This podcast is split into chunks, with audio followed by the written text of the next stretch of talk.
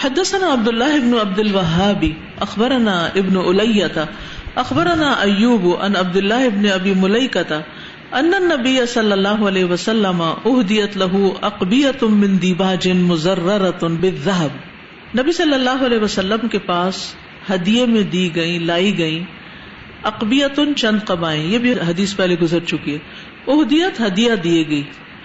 من دیبا جن جو دیبا کی تھی باریک ریشم استبرک موٹا ہوتا ہے۔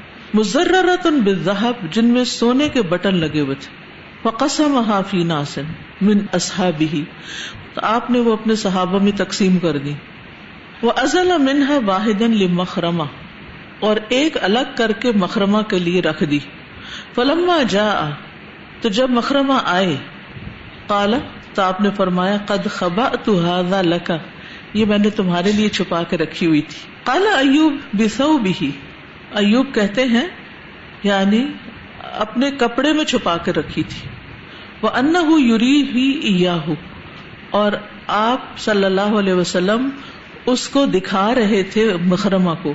وکان فی خلو کی ہی شعی ان اور ان کے اخلاق میں کوئی چیز تھی یعنی تھوڑے سخت مزاج تھے مکرمہ جو تھے۔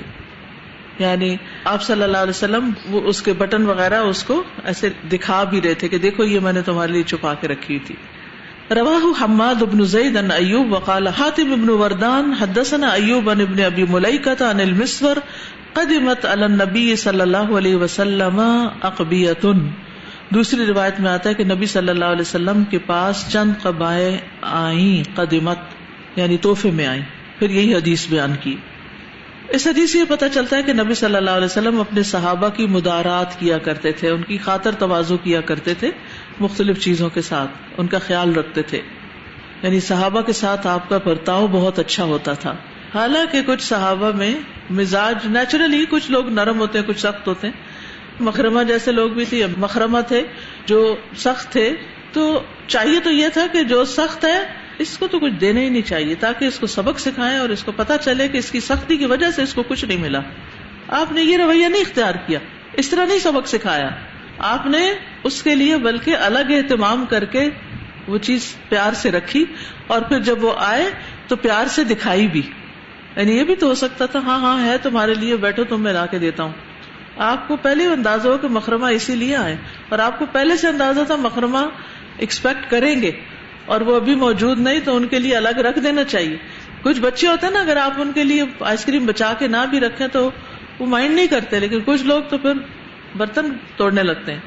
تو ہر طرح کا مزاج ہوتا ہے، تو دینے والے لیڈر کو یا ماں کو یا جو بھی بڑا ہو، اس کو ایک سب کا خیال رکھنا چاہیے۔ مزاج سمجھنے چاہیے۔ خیال رکھنے کا مطلب مزاج سمجھنے چاہیے کہ کس بچے کے ساتھ کس طرح پیش آنا ہے۔ تو نبی صلی اللہ علیہ وسلم نے ان کے مزاج کے باوجود کہ وہ جو بھی ہیں، آپ نے ان کی مدارات کی۔ ٹھیک ہے؟ یہ فن سیکھ لینا آپ، یہ گر سیکھ لیں آپ۔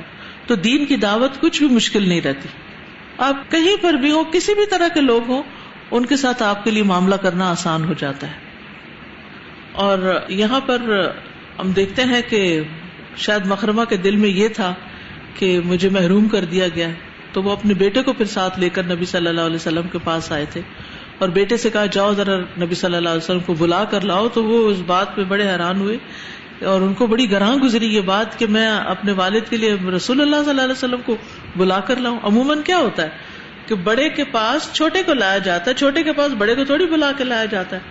لیکن ان کے مزاج کو آپ سمجھتے تھے، اس لیے آپ نے برا نہیں مانا اور آپ اٹھے اور کوٹ لے کر آئے۔ جب آپ نے باپ بیٹے کی گفتگو سنی اور انہیں کوٹ کی خوبصورتی دکھائی اور پھر مکرمہ کو راضی کیا، تو یہ رواداری کی بہت اعلیٰ درجے کی مثال ہے۔ السلام علیکم استاد بعض اوقات ہمارے کچھ ساتھی ایسے ہوتے ہیں جو سخت مزاج ہوتے ہیں۔ تو کیا بعد میں ہم، جیسے بعض اوقات ان کی کچھ اچھائیاں بھی ہمیں یاد آتی ہیں اور کچھ اچھے اوقات میں ہم ان کو یاد بھی کرتے ہیں یا ان کے لیے دعا کرتے ہیں، تو کیا ہم ان کو کہہ سکتے ہیں کہ میں نے تمہارے لیے دعا کی تھی؟ یہ دکھاوے میں تو نہیں آئے گا۔ نہیں نہیں، بالکل نہیں۔ بلکہ ایسے جیسے جیسے نبی صلی اللہ علیہ وسلم کوٹ دکھا رہے ہیں، بٹن دکھا رہے ہیں، گنڈیاں دکھا رہے ہیں اس کی، تاکہ ان کا دل نرم ہو۔ تو جو لوگ سخت ہوتے ہیں نا، ان کی دل جوئی دلداری کے لیے ان کی کچھ ویکنیسز ہوتی ہیں، وہ کچھ خاص چیزوں کو پسند کرتے ہیں، تو ان چیزوں کا ضرور ذکر کرنا چاہیے۔ مثلا ایک بچہ بہت پھنسی ہے، تو ماں کو پتا ہے، تو ماں نے کوئی چیز رکھی ہوئی تو کہ دیکھو بیٹا، میں تمہارے لیے الگ سے چھپا کے رکھی ہوئی تھی۔ تو بچے کا دل نرم ہوگا۔ اس طرح ایک اعتماد بنتا ہے ماں اور بچے کے درمیان۔ ورنہ ایسے جو سخت مزاج بچے ہوتے ہیں شرارتی بچے ہوتے ہیں وہ عموماً ڈھیٹ بن جاتے ہیں بد مزاج بن جاتے ہیں ایسے نڈر ہوتے ہیں ان کو پتا ہوتا ہے کہ ہم نے اپنا حق کس طرح لینا ہے۔ تو اس مقام تک پہنچنے نہیں دینا چاہیے اور اگر پہنچ گئے تو نرمی کے ساتھ واپس لانا چاہیے۔ تازہ کبھی کبھار ایسا ہوتا ہے کہ آپ کسی سے کوئی بات کرتے ہیں اور آپ کو کسی اور اوکیزن میں پتہ چلتا ہے کہ وہ اوفینڈ ہو گیا ہے۔ آپ کا مقصد وہ نہیں تھا۔ تو کیا آپ اپنی بات کلیریفائی کر سکتے ہیں؟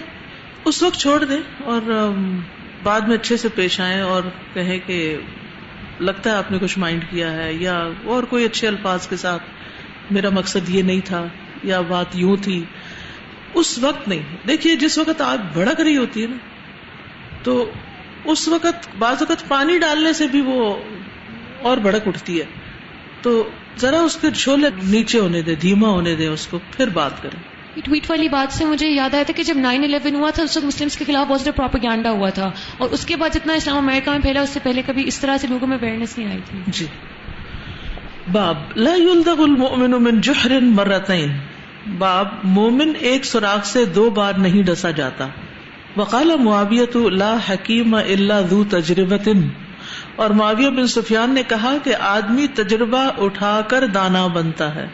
تجربے کر کر کے ہی عقل مند ہوتا ہے۔ کیونکہ مومن تجربے کے بعد پھر دھوکا نہیں کھاتا۔ جب اسے پتا چل جائے کہ یہ چیز میرے لیے نقصان دہ ہے، کوئی کھانا میرے لیے نقصان دہ ہے، کوئی کام میرے لیے نقصان دہ ہے، تو پھر وہ دوبارہ وہ کام نہیں کرتا۔ جیسے وہ محاورہ ہے نا کہ دودھ کا جلا چھاچ پھونک پھونک کر پیتا ہے۔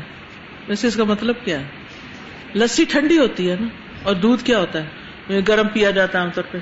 تو دودھ کا جلا یعنی آپ نے اتنا گرم دودھ پی لیا ایک دفعہ کہ آپ کی زبان جل گئی۔ تو آپ دودھ کا جلا چھاچ آپ کے سامنے یعنی لسی رکھی تو آپ اس کو بھی ٹھنڈا کر کے پی رہے ہیں کہ میری زبان نہ جل جائے۔ وہ اتنا محتاط ہو جاتا ہے۔ یہ مطلب ہے۔ سمجھ آ گئی؟ ورنہ ہم محاورے ایگزام میں لکھنے کے لیے رٹ لیتے ہیں اور سمجھتے وغیرہ کچھ نہیں کہ یہ کہا کیا جا رہا ہے۔ لیکن اس میں ایک پوری دنیا سمٹی ہوئی ہوتی ہے۔ حدثنا قتيبة، حدثنا الليث عن أقيل عن الزهري عن ابن المسيب عن أبي هريرة رضي الله عنه عن النبي صلى الله عليه وسلم أنه قال، نبی صلی اللہ علیہ وسلم سے روایت ہے کہ آپ نے فرمایا، لا يلدغ المؤمن من جوہر واحد مرتين، کہ مومن ایک سوراخ سے دو مرتبہ نہیں ڈسا جاتا یعنی دو بار ڈنگ نہیں مارا جاتا اس کو ایک سوراخ سے۔ لیکن جو غافل مسلمان ہوتا ہے نا نہ سمجھ، وہ بار بار ہی دھوکا کھاتا ہے۔ پھر وہی جا غلطی کرتا ہے۔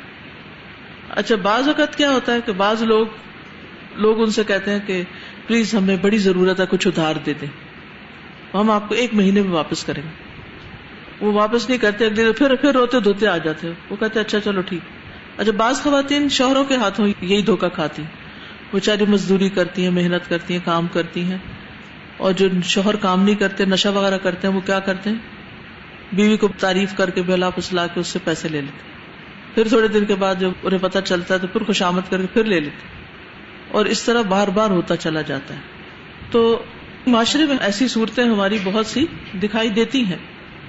تو مومن جو ہوتا ہے وہ محتاط ہوتا ہے۔ پتا چل جاتا ہے کہ یہ شخص جینون ہے۔ جینون تو دس بار بھی مانگے تو آپ دے۔ وہ دھوکا نہیں ہوتا۔ دیکھیں نا، ایک ضرورت مند ہے روز آپ کے دروازے پہ آ جاتا ہے کہ بھوک لگی ہے، کھانا دے دو۔ تو آپ یہ تھوڑی کہیں گے کہ میں نے اس کو پہلے دیا تھا، تو اب میں دھوکا نہیں کہوں گی، دوبارہ نہیں دوں گی۔ ایسا کچھ نہیں۔ وہ بھوکا ہے، وہ ضرورت مند ہے، اس کو تو آپ نے دینا ہی دینا ہے۔ اس سے مراد یہ ہے کہ کوئی شخص آپ سے ناجائز فائدہ اٹھاتا ہے، جبکہ اس کا حق نہیں بنتا۔ باب حق ضعیف، مہمان کا حق۔ حدثنا اسحاق بن منصور، حدثنا روح بن عبادة، حدثنا حسين عن يحيى بن ابي كثير عن ابي سلمة بن عبد الرحمن عن عبد الله بن عمرو، قال دخل علي رسول الله صلى الله عليه وسلم فقال عبد الله ابن عمر کہتے ہیں کہ رسول اللہ صلی اللہ علیہ وسلم میرے پاس تشریف لائے فقالا تو آپ نے فرمایا الم اخبر انك تقوم الليل وتصوم النهار قلت بلا. آپ نے فرمایا، کیا میری یہ خبر صحیح ہے کہ تم رات بھر عبادت کرتے رہتے ہو اور دن میں روزے رکھتے ہو؟ میں نے کہا جی ہاں یہ صحیح ہے۔ ایسا ہی ہے۔ کالا فلا تفل آپ نے فرمایا، ایسا نہیں کرو۔ کم و نم قیام بھی کرو اور سویا بھی کرو۔ وہ سم و افطر کتنے چھوٹے چھوٹے لفظوں میں کتنی بڑی بڑی رسیت ہے۔ وہ سم و افطر روزے بھی رکھو اور بغیر روزے کی بھی رہو۔ ان علی جیسا دکھا علیہ کا حق کن کیونکہ تمہارے جسم کا بھی تم پر حق ہے۔ وہ ان علی کا علیہ کا حق کن اور تمہاری آنکھوں کا بھی تم پر حق ہے۔ وہ ان علی زور کا علیہ کا حق کن تم سے ملاقات کے لیے آنے والوں کا بھی تم پر حق ہے۔ وہ ان لزوج کا علیہ کا حقن اور تمہاری بیوی کا بھی تم پر حق ہے۔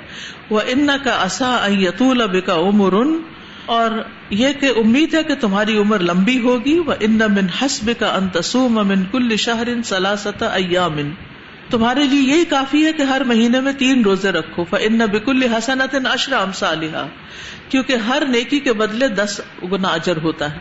فضال کا دہ رکل تو یہ سارا سال زندگی بھر روزے میں شمار ہو گئے سبحان اللہ۔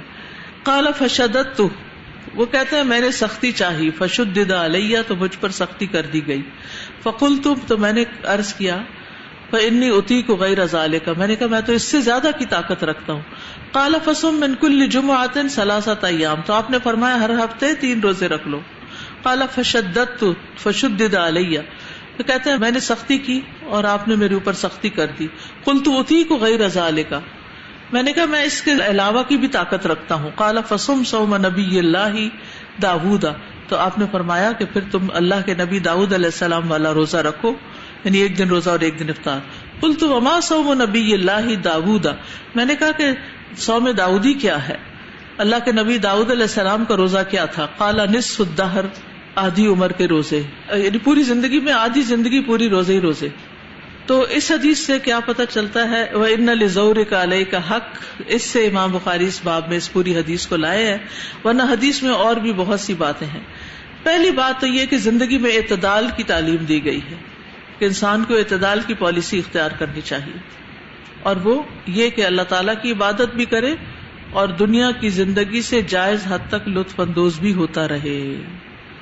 سنت یہی ہے کہ بیوی بچوں کے حقوق بھی ادا کیے جائیں اور اللہ کے حقوق بھی پامال نہ ہوں۔ اور پھر خاص طور پر یہاں مہمان کے حق کی اہمیت ہے۔ مہمان کا حق صرف اس کو کھانا کھلانا ہی نہیں ہوتا۔ کچھ لوگ کیا کرتے ہیں؟ خوب ڈرائنگ روم سے جاتے ہیں۔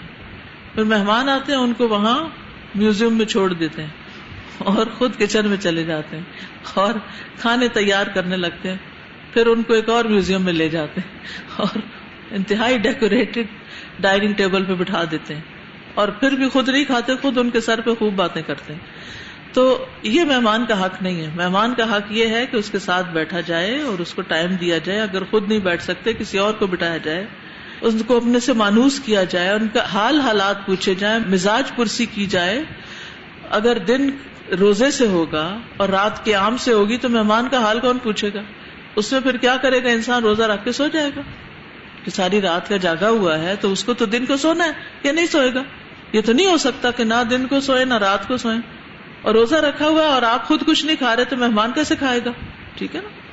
اس حدیث میں ایک اور بات یہ بھی ہے کہ نیکی کا عزم کرنے کے بعد اسے لوگوں کو بتایا جا سکتا ہے۔ ٹھیک ہے؟ جیسے عبداللہ ابن عمر اپنی حدیث روایت کر رہے ہیں۔ اس حدیث سے یہ بھی پتا چلتا ہے کہ جو حکمران وقت ہوتا ہے، اس کو اپنی رعایا کے بارے میں پتا ہونا چاہیے کہ وہ کیا کر رہی۔ ہے آپ ہاسٹل انچارج ہیں، آپ گروپ انچارج ہیں، آپ کوآڈینیٹر ہیں۔ آپ کو پتا ہونا چاہیے کہ جو لوگ آپ کے ماتحت ہیں، وہ بہت زیادہ روزے تو نہیں رکھ رہے۔ یا ایسا تو نہیں کہ کھانا ہی نہیں کھاتے، صرف جنگ پہ رہ رہے ہیں یعنی ان سب چیزوں کو پتا ہونا چاہیے اور ان کی کاؤنسلنگ کرنی چاہیے، ان کو مشورے دیتے رہنا چاہیے۔ پھر اسی طرح حکم کی علت بھی بیان کرنی چاہیے۔ کہ کوئی حکم کیوں دیا جا رہا ہے؟ کیونکہ آپ نے فرمایا کہ تمہارا نفس کا بھی حق ہے، بیوی بچوں کا بھی حق ہے، مہمان کا بھی حق ہے، اس لیے اس طرح نہ کرو۔ ہم بعض اوقات کہتے ہیں، بچوں کو یہ نماز پڑھ لو۔ کیوں پڑھے بس میں کہہ رہی ہوں، پڑھ لو۔ نہیں، ان کو وجہ بتائے کیونکہ بعض بچے جو ہوتے ہیں، بہت انکوزیٹو ہوتے ہیں۔ وہ کہتے ہیں، کیوں یہ کام کیوں ہے؟ کیوں کرے تو ان کی کیوں کا جواب آپ کے پاس ہونا چاہیے؟ چپ نہیں کرائے ان کو، ورنہ ان کی صلاحیتیں ماری جائیں گی۔ پھر اسی طرح یہ کہ فرائض کو مستحبات پر ترجیح دینی چاہیے۔ ٹھیک ہے؟ حقوق العباد کی ادائیگی میں حقوق اللہ ضائع نہیں کرنے چاہیے۔ چلیے۔ استاذہ اس میں جو انہوں نے کہا نا کہ رات بھر عبادت کرتے اور دن بھر میں روزہ رکھتا ہوں تو اگر یہ کوئی کرتا ہے کہ رات بھر جاگنا اور دن کو روزہ تو آپ صلی اللہ علیہ وسلم اس چیز سے خوش ہوتے کہ اتنی عبادت کر رہا ہے اور اتنے دن کو بھی روزہ اور لیکن آپ صلی اللہ علیہ وسلم اس چیز سے خوش نہیں ہوئے۔ آپ نے اعتدال کی زندگی یا اس طریقے کی طرف راغب کی۔ اور یہی ہمارے دین کی خوبصورتی۔ ہر مہینے تین روزے رکھ لیں اور ہر روزہ دس روزوں کے برابر، سمجھو آپ نے پورا مہینہ روزے رکھے اور سیام الدہر ہو جائے گا، اگر آپ ہر مہینے اللہ ہمیں توفیق دے دے۔ خاص خاص موقعوں پہ تو ہم کچھ نہ کچھ کر ہی لیتے ہیں، پھر دوسرے وقتوں میں پھر بھول جاتے ہیں۔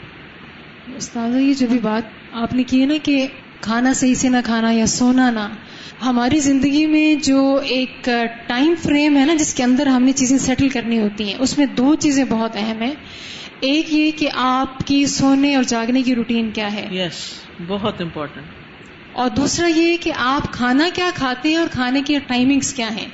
اس میں جب ینگ ہوتا ہے انسان تو کہتا ہے اچھا کوئی نہیں میں جنگ کھا کے گزارا کر لوں گا۔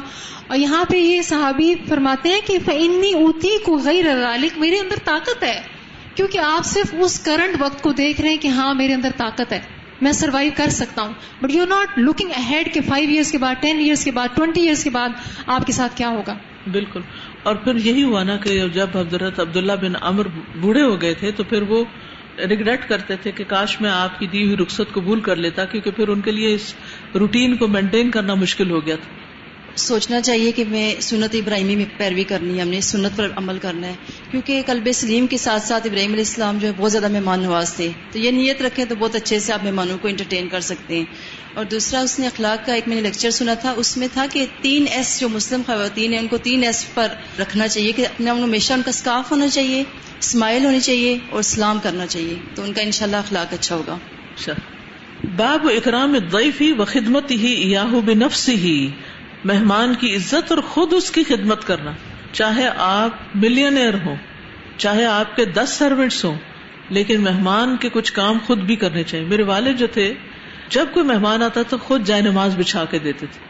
انہوں نے اپنے ملازم کیا ہوا تھا۔ وزو کے پانی کا بتاتے، قبلے کا رخ بتاتے، وہ کیوں بچا کے دیتے تھے کہ قبلے کا اگر مہمان کو نہیں پتا چلے گا، اور ویسے بھی ایک توازو بھی۔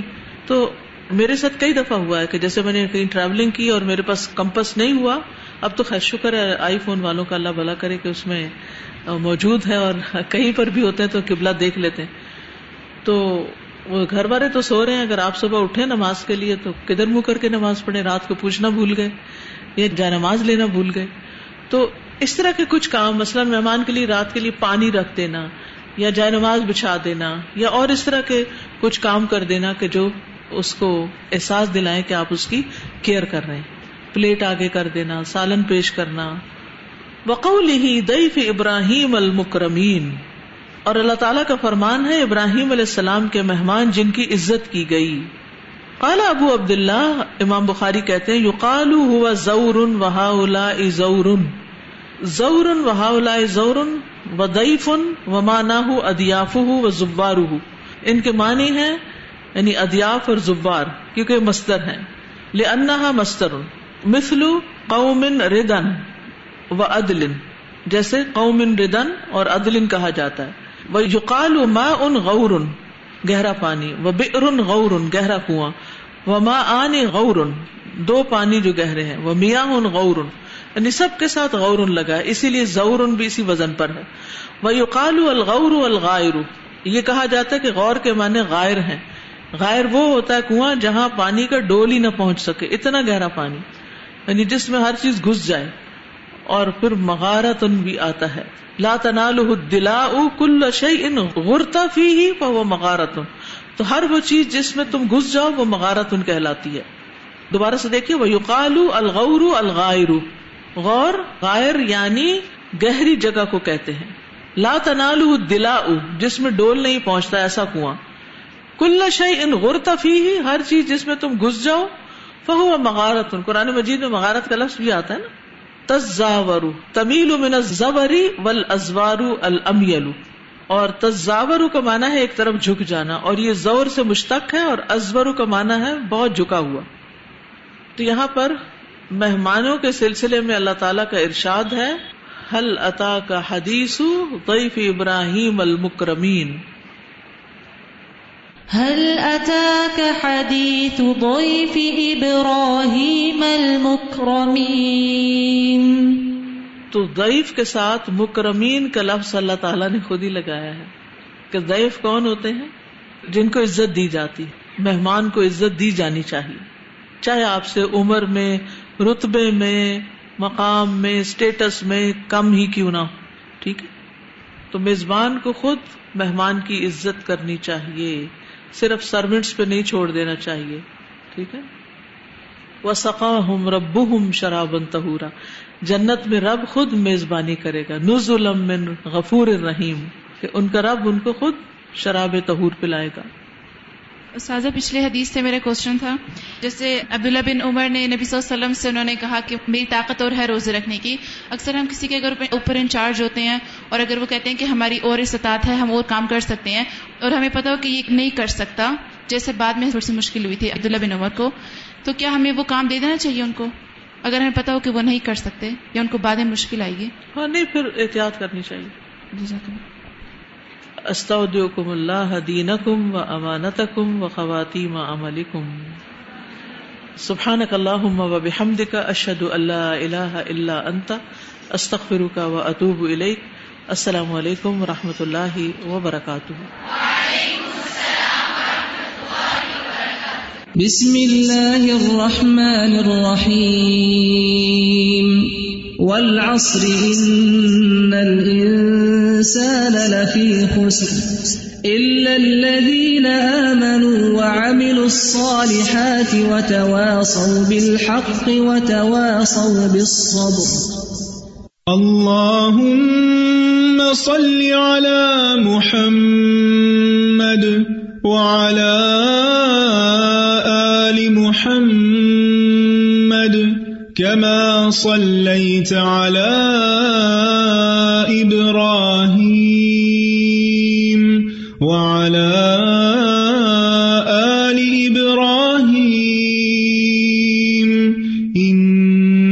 حميد مجيد. اللهم بارك على محمد وعلى آل محمد كما باركت على